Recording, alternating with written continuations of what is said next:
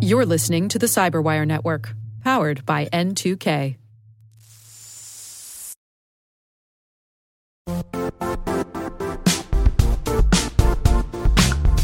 And now, a word from our sponsor, Zscaler, the leader in cloud security.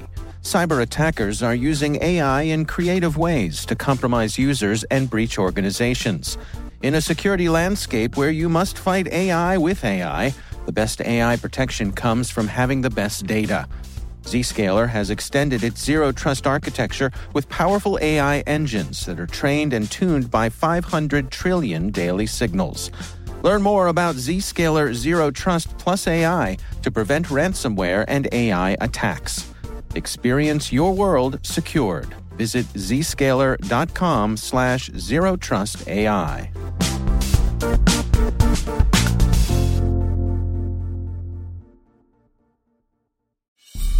Hi, and welcome to Spycast. I'm your host, Dr. Andrew Hammond, historian curator here at the International Spy Museum in Washington, D.C. Spycast's sole purpose is to educate our listeners about the past, present, and future of intelligence and espionage. Every week, through engaging conversations, we explore some aspect of a vast ecosystem that looms beneath the surface of everyday life. We talk to spies, operators, mole hunters, defectors, analysts, and authors to explore the stories and secrets, tradecraft, and technology of the secret world. We are Spycast. Now sit back, relax, and enjoy the show.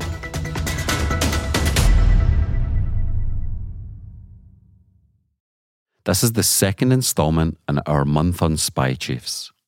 This week, I sat down with Ellen McCarthy, who was formerly the head of the Bureau of Intelligence and Research, or INR, at the US Department of State, one of the 17 agencies that make up the US intelligence community. It's one your average person on the street doesn't know about, but definitely should. Listen in to learn more. She started her career in the Office of Naval Intelligence as a Soviet submarine analyst but along the way spent time at places such as the US Coast Guard, bringing its intelligence program into the intelligence community, the Office of the Undersecretary of Defense for Intelligence, where she was Director of Security and Human Capital Management, and the National Geospatial Intelligence Agency, where she was its Chief Operating Officer. To learn more about her fascinating career and what she learned along the way about leadership and transformation, I sat down with her for a lovely conversation that will be released in two parts. We discuss how she ended up working in the world of intelligence, the similarities and differences of working for government, non-profits, and for profits, the value of networks and networking, and the future of intelligence and the intelligence community. Get ready for part one. Well, I'm so pleased to speak to you this morning, Ellen, especially since you've had such a rich and varied career in the intelligence community. But just before we dive into that, that's not where your career began, is it? You were uh, a journalist once upon a time, is that right? Absolutely. And, and even before that, I was a waitress and a bartender and a newspaper carrier. So, wow. And so, how did you first get involved in the world of intelligence? Was it a family connection, a teacher, serendipity? Tell us how you got involved. So, you know, Andrew, I would love to say that I've had this deep passion to always work in the intelligence community, but I, you know, I really didn't. I was um, living in Annapolis, Maryland. I was working at a newspaper. I started delivering, um, I was a circulation manager and I moved to become a, a freelance writer and then a reporter. The common theme here really was a person. It was the publisher of the newspaper, Phil Merrill you know, we really didn't have mentors back then. He was just an incredibly wise and supportive boss. And he told me about this graduate program at the University of Maryland in public policy. And I thought, well, you know, that'll be kind of fun. I mean, my whole life has been, well, I'll try that and we'll give it a couple of years.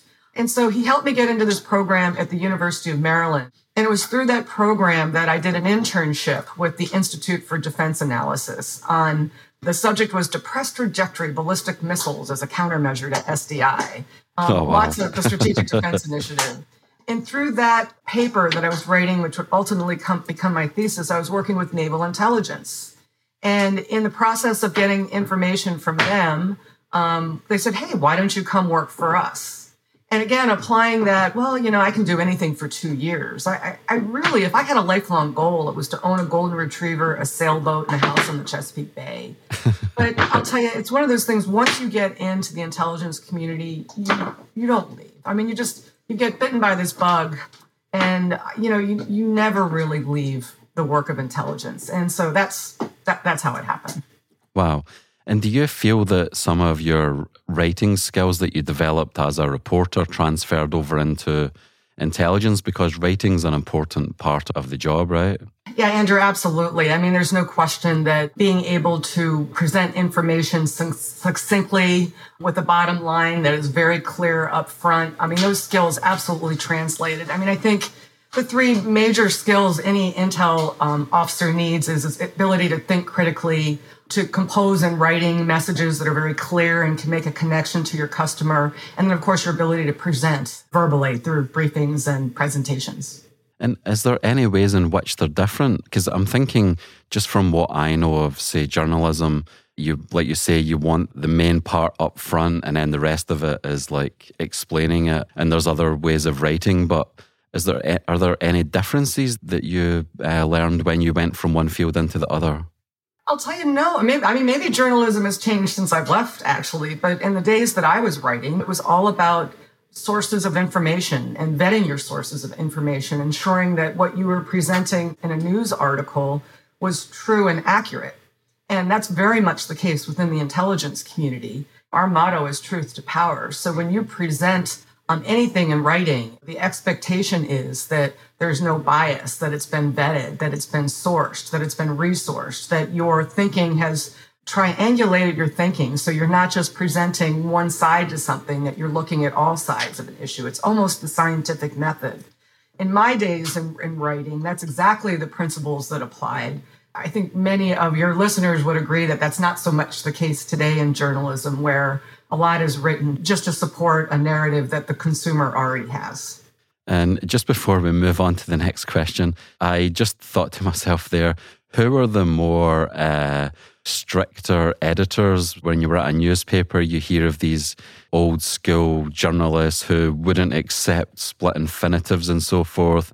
And I'm sure in the IC, the the editing and so forth was was pretty rigorous as well. Tell us about that process as well. So it's that's absolutely the case, and that's probably the most brutal part of whether you're writing as a as a reporter and as a journalist or as an analyst. It's that editing process. It's almost the red teaming of what you've written, and it's like killing your baby when you see sections of an article getting pulled out.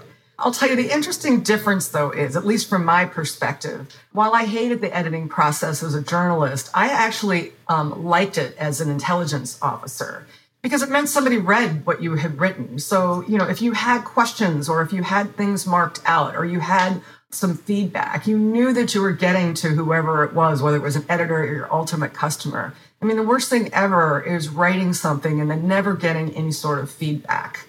And then you're just writing for nothing. So, I, I, at least for me, that was a major difference. I feel like this is a really interesting vein that we've struck upon here. So, just one one additional follow up question: How is that being a journalist? You you have your byline, you're getting validated. Um, you know that the readers are looking at your story, but the work of most intelligence officers is is never known. You're never there's no byline that goes out in the public by and large. So, how is that press process from here you go, world. This is Ellen McCarthy. Make of it what you will. To okay, it's going to be read by some people uh, behind the scenes, but it's never going to see the public light of day. Andrew, I got to tell you, I'm, I'm so glad we, we went here because I'll tell you that I think you're right. I mean, when I started in the intelligence community, it was the Cold War. And the data that analysts would work with to provide an assessment was for the most part captured by national technical means. So it was satellite systems or reporting from humans on the ground or communications intelligence. And we would collect all that data and we would provide some sort of an assessment or some insight to our customer. And in those days, the Cold War days, for the most part, those assessments couldn't be gotten by anybody, by any other resource. There was nothing going on in the private sector that could even come close to whatever information we were providing our customer. And so that's where bylines and being catchy just, it didn't matter because you had such a direct relationship with, um, you know, in my case, I was working with submarines. And so, um, you know, it was a very one on one relationship. 30 years later, that has very much changed. You're right. We don't, the Intel community still doesn't use headlines and bylines to the same extent although we do use them. But I'll tell you, I think we need to adopt more of those principles because now we no longer are the only game in town in the intelligence community. I'll tell you, especially on the policy side of the house, there are many other places that a policymaker can go to get insights on any subject.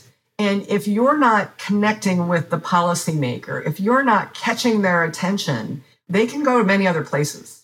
And in some cases, they're going to go to places that may not provide a truthful or an accurate insight. And so I would actually pretend at this point that we maybe need to think more about the use of headlines and in sub headlines. I, I, actually think that the business model for the intelligence community should be that of content provider. And not so much in my days when I started, when it was not only providing content, but keeping secrets secret. Mm-hmm it's quite interesting what we're seeing play out in the Ukraine as well. And I just wondered if you briefly had any thoughts on that, the the way that the US uh, intelligence community and British intelligence as well are saying, you know, prepare for this false flag operation. Here's what the Russian troops are doing. So it's very different from when you joined, right? Oh my gosh, I've got to tell you that I have never, I haven't seen this at, at all in my time in, and I'm so proud of our communities for doing this. But there's always a but. So I, I would argue that the Intel communities should continue providing this sort of insight to the American public or to the world public. That, I mean, that very much shows that the value of the IC right now is providing insights. Again, it's not as much keeping secrets, it's providing insights. And so, I mean, I also say that I, I would I, I, would suggest to you and the listeners that a lot of what is being provided is already available in the public domain.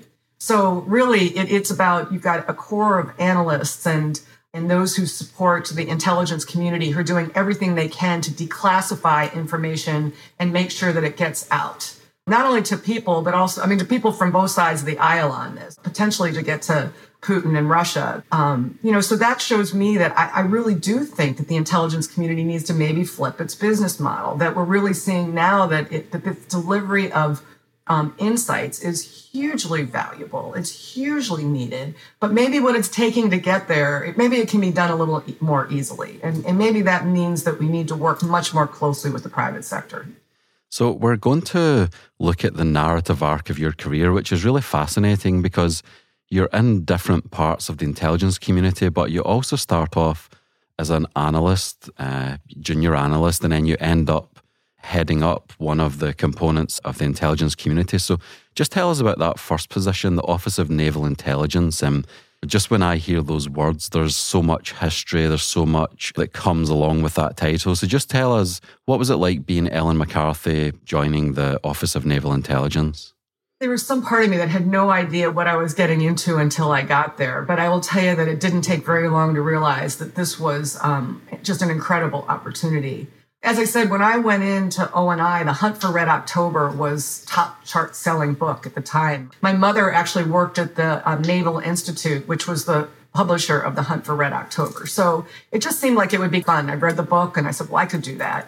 In those days, there was not a lot of training. When I got hired, I think it was because I had been a reporter and I was familiar with some of the information because of my work on my thesis.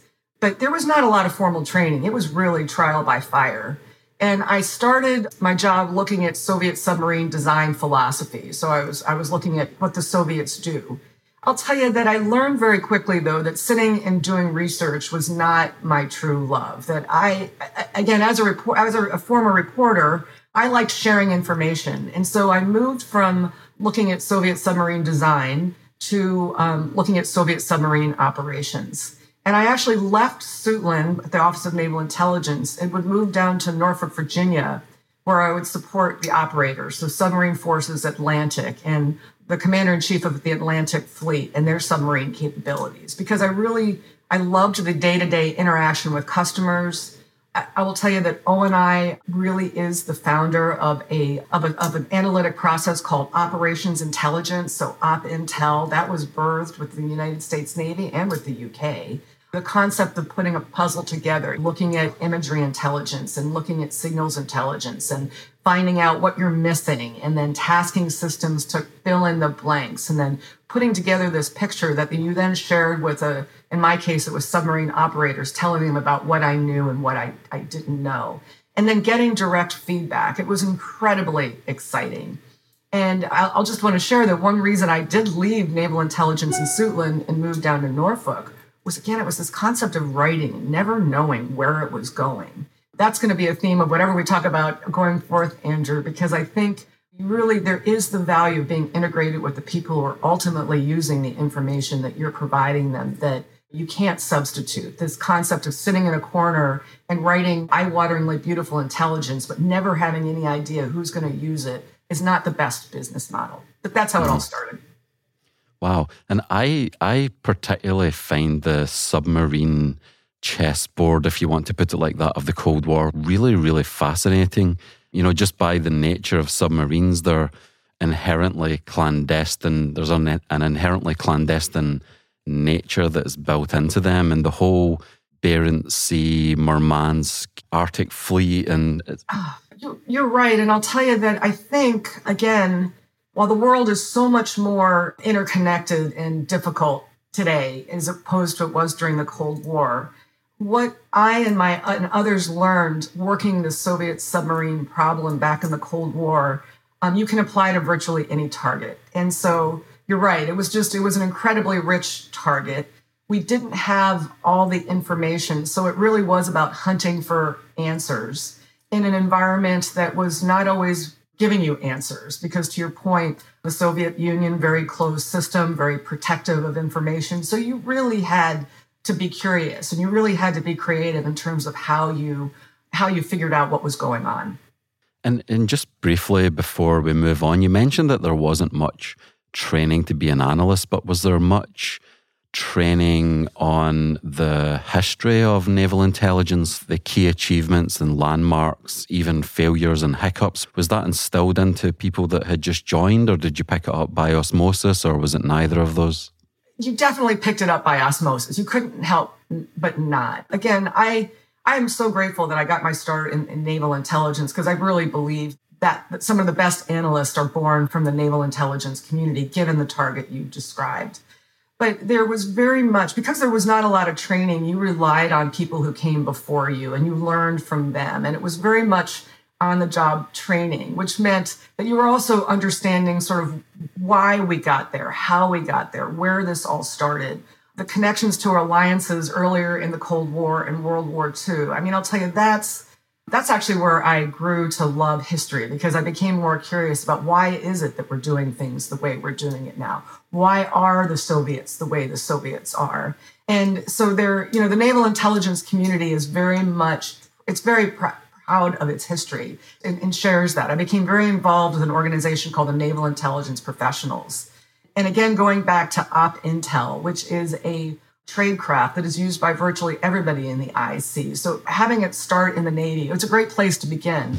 um, in terms of mistakes, did we learn from our mistakes? Oh my, absolutely. I think that's another reason why I really was blessed to have started at Naval Intelligence because failure is how you learn. And there was not it's not as much as it, as it is today. If you made a mistake, it wasn't the end of your career. That that didn't matter whether you're an operator or, or an intel officer we learn from our lessons. I've got a great story. I was briefing a Navy captain, brand new analyst, and this Navy cap this Navy captain who would go on to become a very senior admiral wanted to go to another country to obtain a submarine for which we didn't need him to obtain this submarine. We knew everything we needed to know about this particular submarine.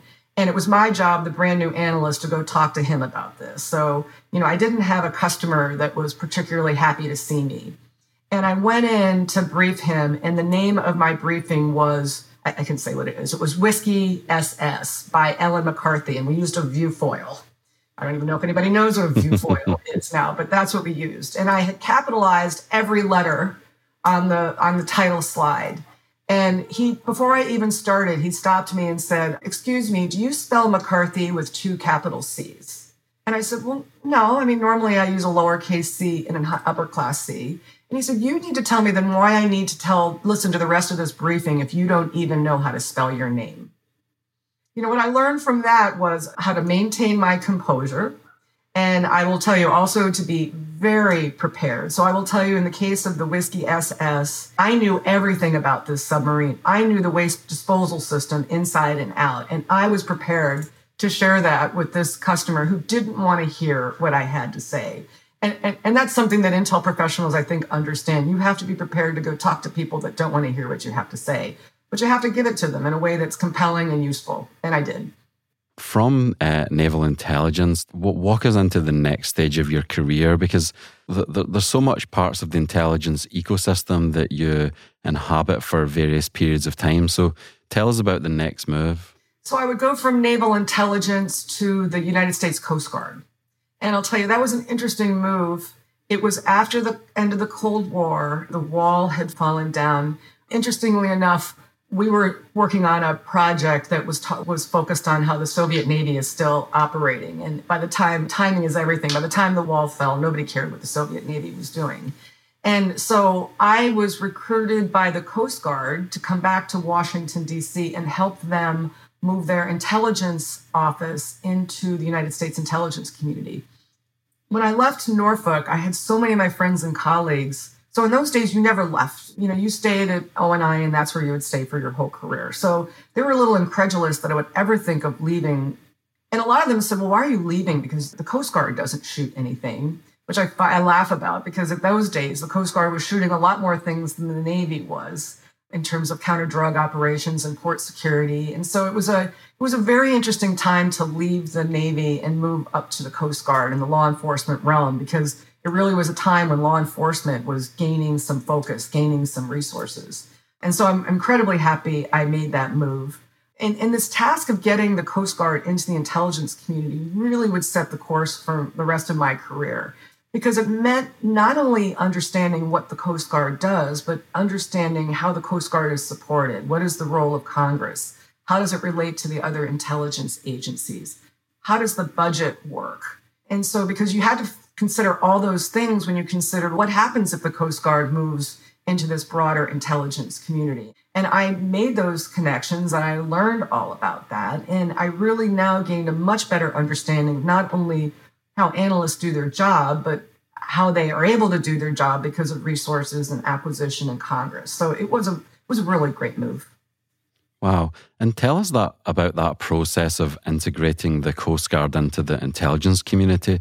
H- how did that happen and why had it not happened before? This was pre 9/11, so that's that's an timing is really everything. And there was a couple of reasons why the Coast Guard hadn't been in the intelligence community. I mean, the, the first reason was nobody ever asked. It was one of those cases where the intel office within the Coast Guard was very small. The Coast Guard itself is very small. When I started, it was smaller than the New York City Police Department, roughly 27,000 people, but incredibly impactful in terms of all that the Coast Guard does. Whether a lot of people think of them as marine safety and life saving, but very involved in counter drug, port security, counterterrorism sort of operations. And they had a very small intel office. But the Coast Guard itself was sort of worried about what would it mean for it if they had an element that went into the intelligence community. The Coast Guard is looked at kind of like the Boy Scouts. They have an incredibly strong brand and so there was some concern that if, if we go into the intelligence community, we won't be trusted anymore. And so we had to um, explain to the Coast Guard leadership that right now you're not trusted. Nothing, wherever you travel, there's some presumption that you are doing some sort of intelligence capability. But, and as a Title X military service, as well as being a law enforcement organization, it just made sense that they would have this intelligence capability, if for no other reason so they could operate on the same platform as all the other services do. So it was not about getting more money, which a lot of people at the time thought it was. It was about being more closely integrated. And, you know, as the Navy was getting information, that we could get similar information using similar systems. We'll be right back after this.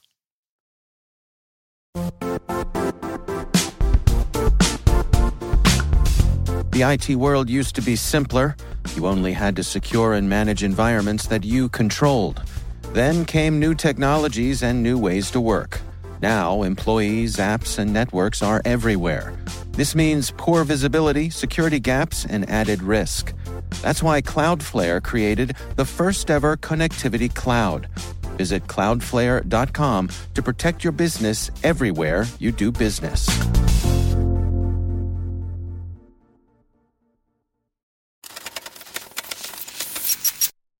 And how did you get recruited? Did you catch someone's eye or something? She's got the chops that we're looking for, or what is it you'd done when you went over to the Coast Guard? Timing really is everything, but it really was a person. It was a, a Navy lieutenant who then was a captain who I had worked with. And he had done a rotation in the Coast Guard. The Navy and the Coast Guard were very, very close at that time. In fact, much of the funding for Coast Guard intelligence was through the Navy. And so he actually had referred me to the, the civilian who was running the program at the time, Dennis Hager, fabulous former naval officer. And so it really was a person that referred me. And I interviewed with Dennis. I'll never forget that. It was standing out on the beach and it was maybe a 30 minute interview. And the next thing you know, I'm being moved back to Washington, D.C. And the transition, what was your uh, your role in all of that? So when I started, I, I was working in the policy and strategy side of the house. And again, this gets to the whole training thing. I didn't, I, I, maybe had been there for three months where I'm learning about Coast Guard, Coast Guard intelligence, its history, how it works. And um, it was when Dennis Hager that said, you know, I think we should get into the intelligence community. And it was me and a Coast Guard commander and a contractor that would spend the next three years working this problem. And it, again, I'm just so timing is is really everything. And because there because it was such a small office with not very many resources they just had to work with what they had and, and, i happened to be there at the time. And so i just got as smart as i could on budget and congress and worked with then the community management staff which was connected to cia and got as smart as i could on how we made this happen. But to end the story on how did it happen what i also learned was that after three years of working this problem, Coast Guard recruited a, a senior executive. Her name was Fran Townsend. She had she would then go on to become President Bush's Homeland Security advisor. But at the time, she was running intel oversight at Department of Justice, and she's a rock star. And they bring her in to Coast Guard. That's a story into itself. And the commandant of the Coast Guard, I believe it was Admiral Loy at the time, talked to her, or it may have been Thad Allen but whatever it was, the, co- the commandant said to her, I'm really trying to get the intel office into the IC. And she literally picked up the phone and made one phone call to then head of the HPSCI, Porter Goss, and, and we were in. So was, Wow, okay. Wow. And from there, tell us about the next step. You go from naval to Coast Guard. That's a logical progression. Tell us about the next step. So I would move to this brand new office that was being set up called the Office of the Undersecretary of Defense for Intelligence, or USDI. It's now USDI in S. Friend and, and colleague of mine had, was there. Her name was Tish Long. Was helping um, stand up this office um, on the policy and strategy and budget side of the house. Tish was familiar with what I was doing at Coast Guard and really understood that I now had gotten um, pretty good at understanding how the budget is worked and the role of personnel and how we knew one another from our time in the Navy. She was standing up a, a policy and strategy office. And again, getting to the people part of all of this, Steve Cambone was the um, new undersecretary, and Fran Townsend had moved to the White House to work for President Bush as the Homeland Security Advisor. And I'll never forget, Fran is flying to Saudi Arabia. I think it was her first trip in the Bush administration.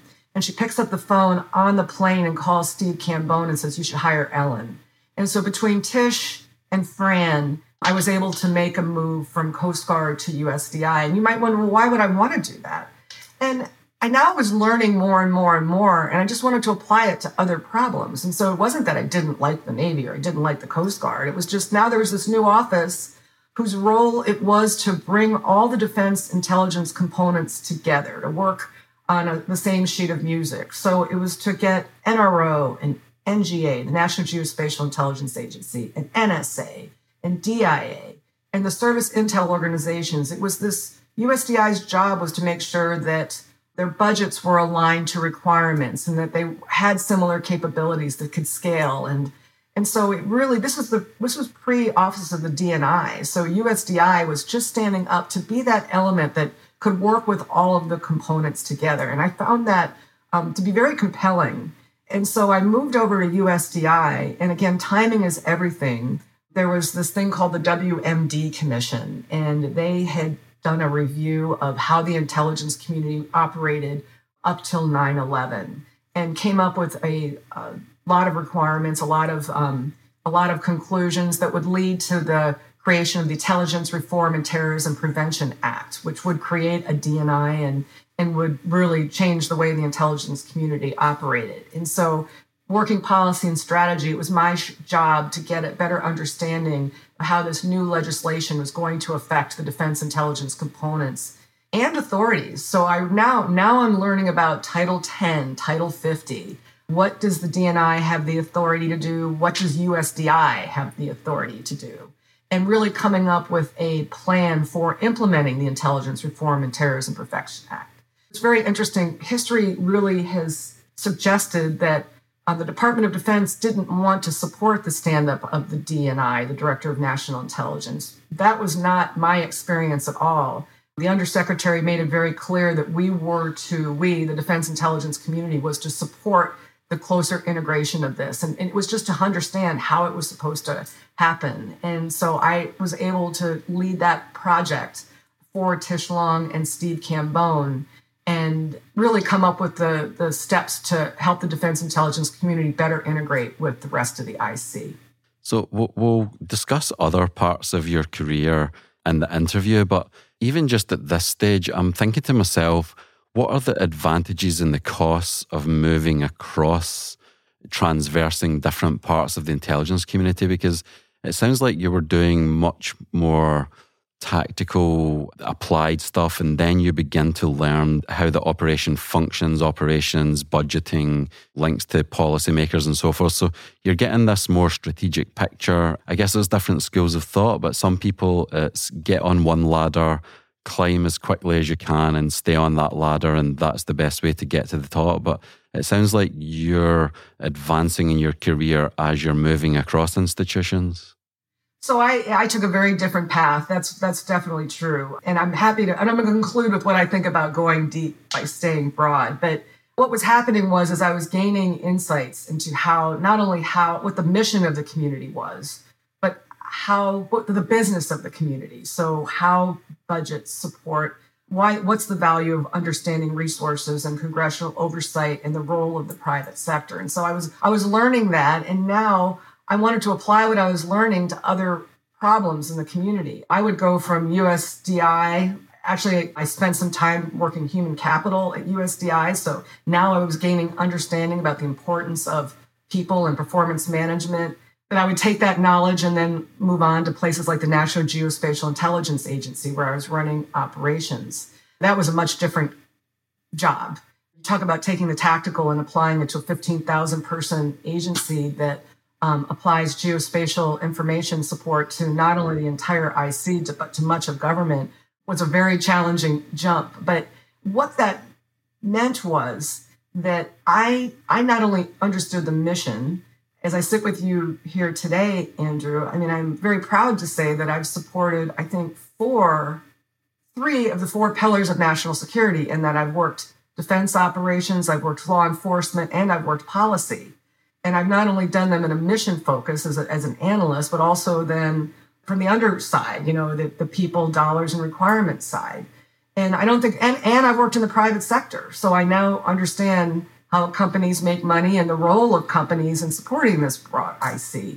And so I, I would tell you that I think my last job at INR, running the Intel- Bureau of Intelligence and Research, was really the culmination of all of those other things. I, I would portend that anybody that has any desire to run an agency or run anything should not only understand what the product or service is, but how you develop that product and service. It's, you know, you can't just be good at the mission. You can't just be the most dynamite geospatial intelligence analyst in the world. You also need to understand acquisition and people and Congress and money and dollars. And I think I had that that experience when I went to INR. And I, I would say that I think everybody who runs an agency needs to have similar, not the same experiences, but cer- certainly similar understanding of not just what you do, but how you get there. Do you think you lose anything by moving um, across?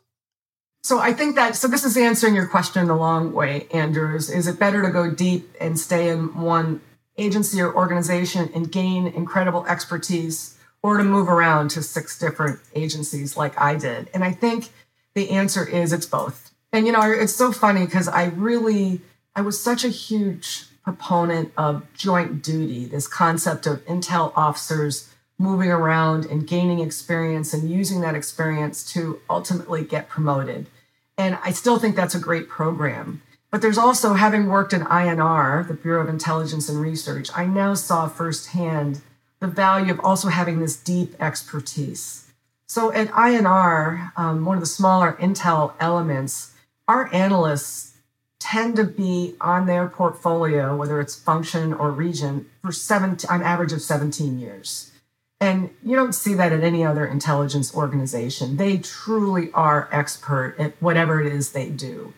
And I will tell you that there is great value in having that and, having people like that. Um, now, I would tell you that those who are even deep still need to get outside experiences. They still need to do rotations elsewhere. But I would say that I now, as I look back on my career, realize that it's really a portfolio approach. You need people who have broad understanding of the entire IC, and you need people that are very deep experts. And I think the challenge for the IC leadership is getting a sense of what's what's the what's the recipe to have both. And I'm not sure we're quite there yet. And I'm wondering as well if it depends on where you see your future or what your particular role is in the intelligence community because for a leader you want someone with a diversified portfolio but if you want someone say in terms of financial markets there's like the corn harvest expert who's been there for 18 years you know that's the person you want to find. You don't want to find someone that's just been on the job a few years probably. So I'm wondering if it depends on the position that you have or where you see your own future. If you see yourself as a career, I'm going to be the Pakistan person at INR, or I want to be a leader and do different things. Yeah, I think that's the beauty of the, this intelligence community, and I am bullish on it, is that you can be both. And maybe that's a little different. And maybe that's where things are different now than they were when I started. I think with the introduction of programs like Joint Duty, you can be either. You can choose your career path. You can be that deep INR expert, or you can be Ellen McCarthy with ADHD who just wants to try new things and, and move around. And that that may be where the community is different. And I think that though we really do need to get our arms around, we need to do better in terms of how we manage this incredible resource of our people. Like what is the percentage of each that you need?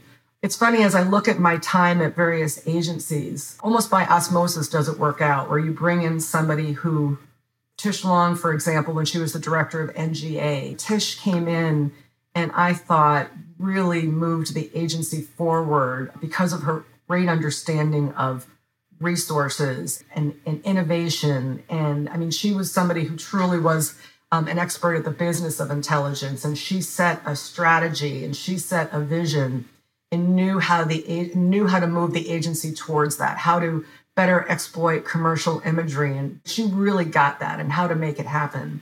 But then, you know, Robert Cardillo and Admiral Sharp came in, and Robert's an incredible analyst and Bob Sharp, of course, is a, an amazing operator who understands the Navy. And, and it was time to reintroduce to NGA, you know, that it is a combat support agency and that it is an analytic entity. And so they brought in, which really just which really just enriches NGA and its capabilities. So tell us a little bit more about some of the other positions that you have. So maybe the the logical next step, since we've just been talking about broad and deep and other things, tell us about your role in terms of human personnel management and so forth. What did you learn? What did you do? Uh, tell us a little bit more about that, please. When I was at USDI, Jim Clapper would come in as the undersecretary, and he's he said to me, you know, I want you to run this office, human capital management. And I said to him, I am not the HR lady. You know why? I no, you know that's not my. I don't even. I'm horrible at my own performance review, and you want me to help others with theirs. I, I am not that person. And he said, You absolutely are that person, Ellen. And he was right. You know, it's funny. I, I, I went in kicking and screaming, but I now look back and realize he was 100% right. That when you have so many bosses that say people are our number one priority, and they are, they absolutely have it right. The challenge is how do you make them your number one priority? And, and, and how do you do it? And why are they number your number one priority? And so when I went into USDI to lead human capital management, my focus was developing a pay for performance system. So it really was about how can you get your civilians compensated for their performance. Very much the way it works in the private sector. You do a good job, you get a raise, unlike the way it tends to work in the government, which is if you sit in your same seat, then you get a raise. You know, the GS scale fights the pay for performance scale. But I'll tell you that I learned so much about how perform about leadership and performance management and how we pay people and why it's so hard. You know, why it's so hard to change personnel models in the government. And it really gets to people don't like change, people are afraid of change. People don't always trust their bosses. They don't always trust that their boss can assess their performance in a way that truly reflect, reflects how they're doing. I think history has shown in the intelligence community that's absolutely a valid fear. I just think about Virginia Hall when she was at CIA and she got a couple of bad performance evaluations because either she wasn't wearing makeup or because they didn't think that she could do her job. A woman that turned the tide of World War II couldn't do her job. And so when people are concerned in government about their ability of their manager to assess their performance, they're valid in that concern. And yet, we still are struggling as a community, as this large government bureaucracy, with needing to change our business model, needing to make performance a critical aspect, needing because that's how people are incentivized to do more, to bring on new capabilities, to be more innovative. They that's how human beings operate, and yet we're still stuck in this system where we don't always trust our leaders to, to, to manage us. And so I'll tell you that that was that's what I learned walking out about how incredible, incredibly challenging it is on the people side, even though in the intelligence community, the value is our people. We started this interview with that. It's their ability to develop unique insights that can't be gotten anywhere else. And, and so, how do we incentivize people? How do we pay people to be creative, be innovative, to want to move out, to be hungry?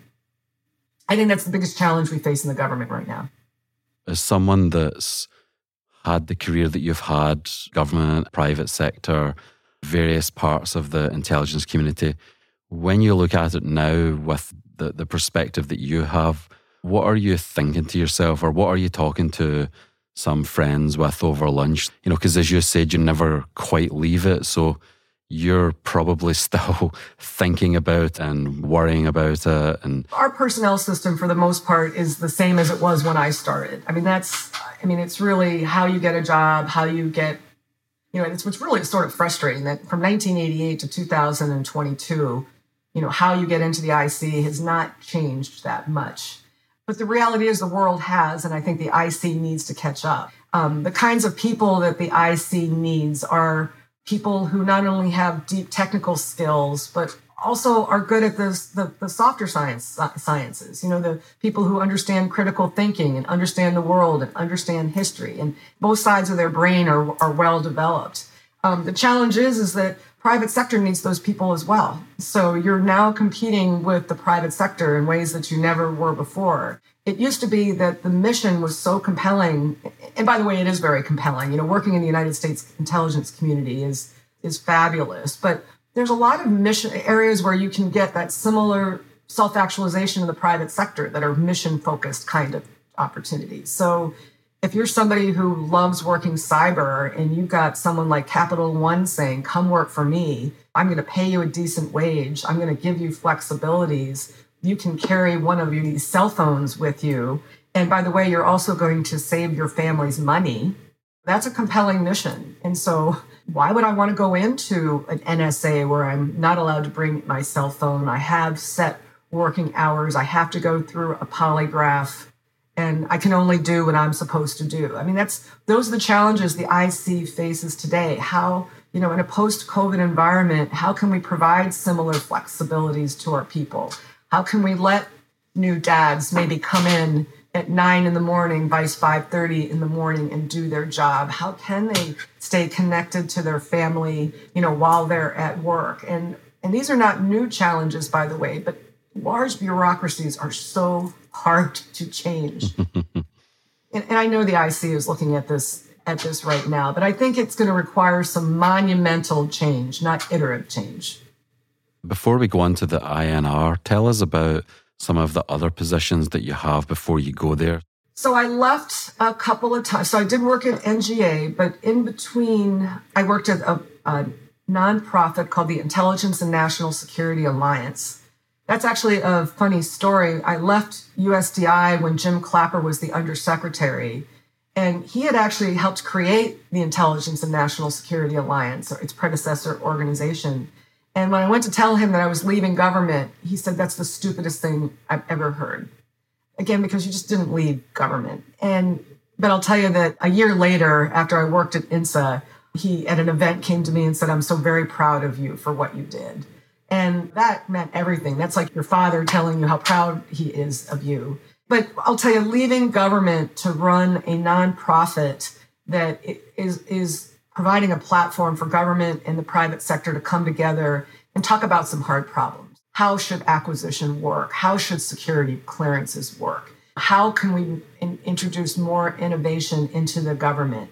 And, and that's what INSA does. And so I gained some real insights to how the private sector works, how it wants to support the government, what the challenges are, and, and also gaining exposure to this whole new world in terms of just now learning about other companies and other capabilities. I actually would leave government another time. After I was at NGA, I would leave to run a um, for profit company that was aligned to another nonprofit called Noblis. And that company is very focused on research and development and innovation. And as a for-profit subsidiary, it was my job to incorporate the, the programs that Noblis had created through its R&D investments into the government. And so this concept of how you do that, how you deliver capabilities to the IC. I mean, and now I, I saw how you make money.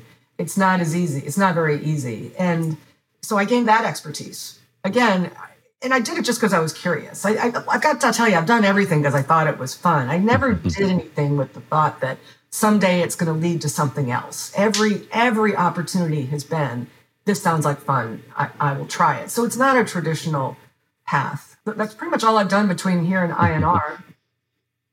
and if you ask me who my favorite ones were, it would be INR and the Coast Guard. Really? Wow.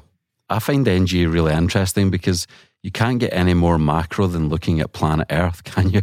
So I'm not going to tell you, NGA was NGA was an incredible and incredibly challenging experience for me because you talk about large, large bureaucracies that do the coolest work. When you know when you talk about visualizing the Earth, it doesn't get any you know any more interesting, any more fascinating than that. Just to give you some perspective, when I started as an all source analyst at Naval Intelligence, imagery analysts at the time were called PIs. You can't even use that word anymore. They were photo interpreters.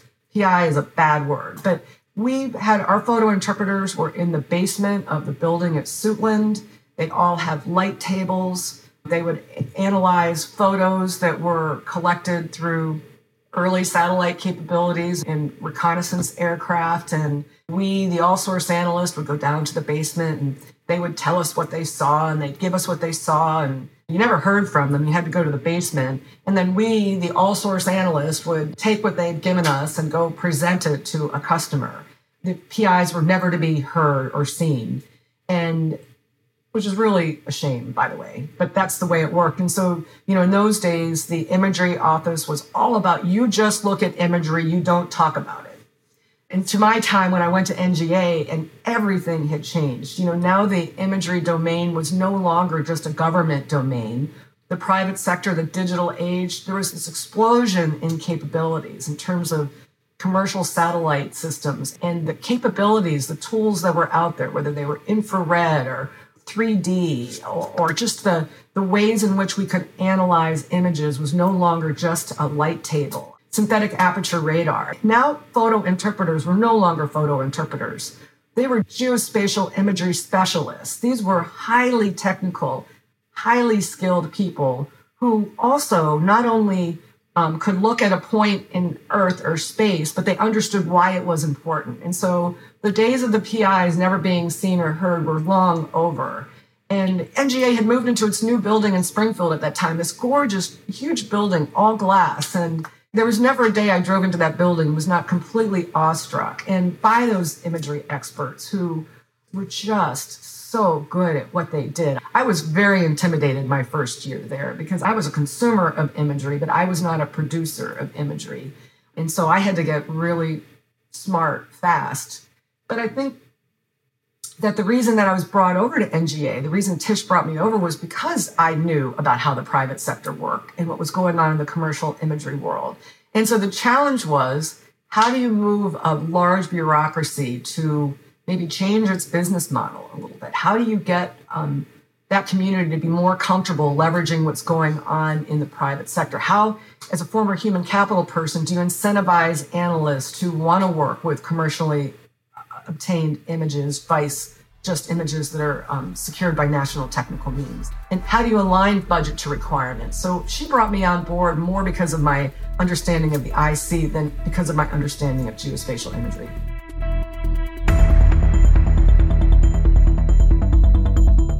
Thanks for listening to this episode of Spycast. Go to our webpage where you can find links to further resources, detailed show notes, and full transcripts. We have over 500 episodes in our back catalogue for you to explore. Please follow the show on Twitter at INTL Spycast and share your favourite quotes and insights or start a conversation. If you have any additional feedback, please email us at spycast at spymuseum.org. I'm your host, Dr. Andrew Hammond, and you can connect with me on LinkedIn or follow me on Twitter at spyhistorian. This show is brought to you from the home of the world's preeminent collection of intelligence and espionage related artifacts, the International Spy Museum. The Spycast team includes Mike Mincy and Memphis Vaughn III. See you for next week's show.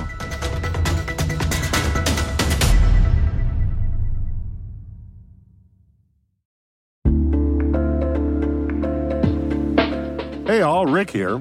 At N2K Cyberwire, we're dedicated to continuously improving the quality of the news and commentary on our network.